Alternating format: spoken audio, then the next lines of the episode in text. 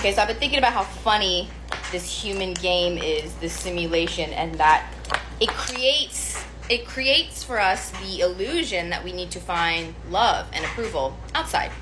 And so, my friends, I just realized something. That would be like getting in your car and driving all the way across the country to look for something, only to realize it was in the fucking car. Now, at this point, you might think, well, why did I drive all the way across the freaking country if it was in the damn car?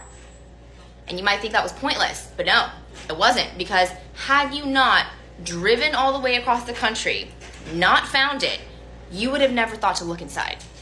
And so that's what I think is happening on all of our journeys here on earth is we're like crossing the country, we're crossing the world and we're like trying to find like will you love me? Will you accept me? Does this make me good enough? And it's like none of that's out there.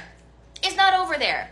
You can cross the entire seven seas, it's not over there. But you need to go on that journey and try to find it out there and not find it out there or find it and have it temporarily whisked away because it is fleeting only to realize damn it it's in here.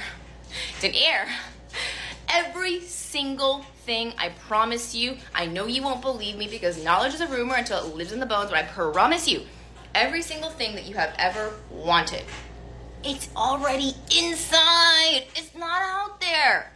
But life is a game, life is a journey, and it wouldn't be fun if we didn't believe in the illusion that it was out there. So go, get it, get the money, get the get all the things you fucking want, only to realize it was already right here.